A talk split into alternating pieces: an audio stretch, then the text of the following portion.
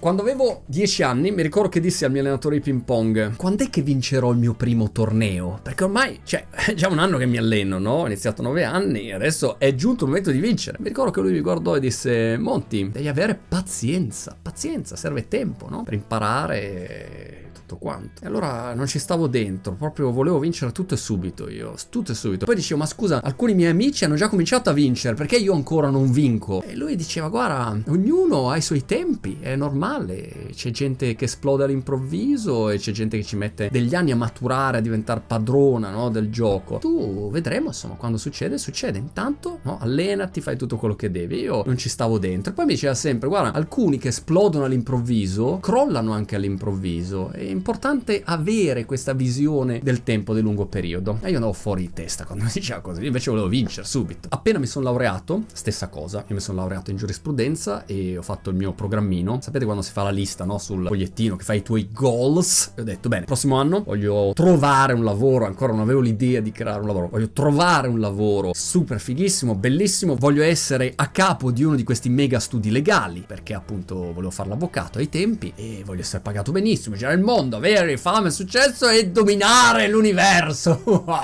è successo qualcosa del genere? No, non è successo né quando giocavo a ping pong né quando volevo trovare un lavoro da avvocato, peraltro poi ho cambiato totalmente mestiere, però ci ho messo anni, anni a raccogliere qualche risultatino, che poi non è che abbia raggiunto chissà quale risultato nella mia vita, però anni, anni, anni. Non lo so, magari ho avuto sfiga io, però penso che anche se è un istinto normale, uno vuol subito vedere risultati risultato no? di quello che fa. Come quando incontri una persona che ti piace tantissimo e subito vorresti unirti spiritualmente. Il problema è che il tutto subito a prescindere fa sì che non costruisci il percorso, cioè salti il percorso e a quel punto non hai le spalle larghe, è il percorso che allarga le spalle. Se tu sei subito a prescindere comunque sia, quando arrivi nel momento clou, capito che è il momento della verità, ci arrivi con le spalle rachitiche e ti fai male. E personalmente eccoci qua, testa di serie numero uno, i mondiali di farsi male. Non so, mi ricordo miliardi di esempi. Una volta per caso mi convocarono convocarono in nazionale per un amichevole di ping pong e io non ero pronto. Però ho detto sì, vado, vado, nazionale, sono io. Sono andato, palazzetto pieno di gente, così, ed ecco, Voltimagno, tavolo 1 e mi ricordo che ho giocato e non la prendevo mai. Cioè, dall'altro lato c'era un tizio che me le schiacciava tutte in faccia e la gente rideva, capito? La gente che era lì a guardare rideva. Un imbarazzo, cioè volevo solo smettere. Pregavo che il match finisse prima possibile per scappare via negli spogliatoi e nascondermi. E così non sei pronto, oppure, mm,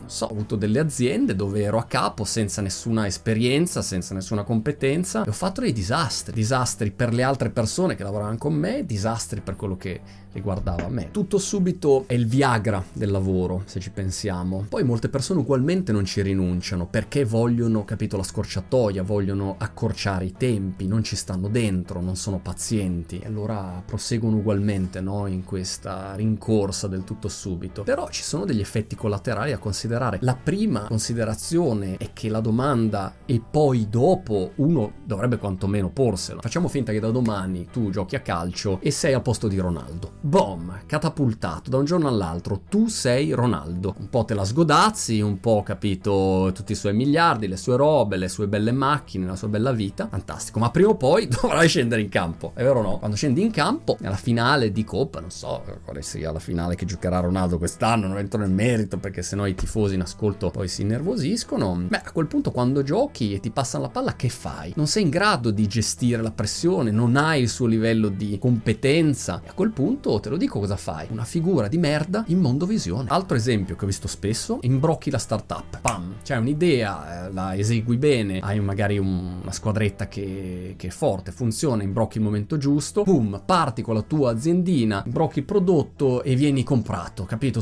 Subito, veloce, sei mesi, un anno e dici wow, è andata, incassi, champagne e tutto quanto. E poi dopo, nella maggior parte dei casi, è un disastro, perché hai della gente che non è abituata a gestire la situazione non è abituata a gestire la fame, il successo, l'attenzione dei media, i soldi. Voglio dire, Mike Tyson si è bruciato 500 milioni. Puoi incassare qualunque cifra, ma ti interessa incassare. Però bruciarli è sempre fattibile. Quello, tutti sono campioni del mondo di bruciamento di soldi. Il problema è che non avevi le spalle larghe in quella situazione e vai giù, e vai giù di brutto. Peraltro questa sindrome del tutto subito è curiosa perché noi vogliamo il tutto subito per noi, ma mica per gli altri, per le persone con cui dobbiamo lavorare su cose importanti, non lo vogliamo mica il tutto subito. Tu, il dottore che ti deve, capito, operare di una roba grave, cacchio, vuoi che abbia 40.000 ore lavorative alle spalle, neanche le 10.000 ore popolarizzate da Malcolm Gladwell. No, no, tu vuoi uno che sia un fenomeno, che sono 40 anni che fa quel mestiere lì, che ha un track record, no? Uno storico di successi incredibile, che ne ha curati uno più di Bertoldo e a quel punto ti fidi. Non è che se si presenta uno che dice guarda io da sei mesi faccio chirurgo, problemi?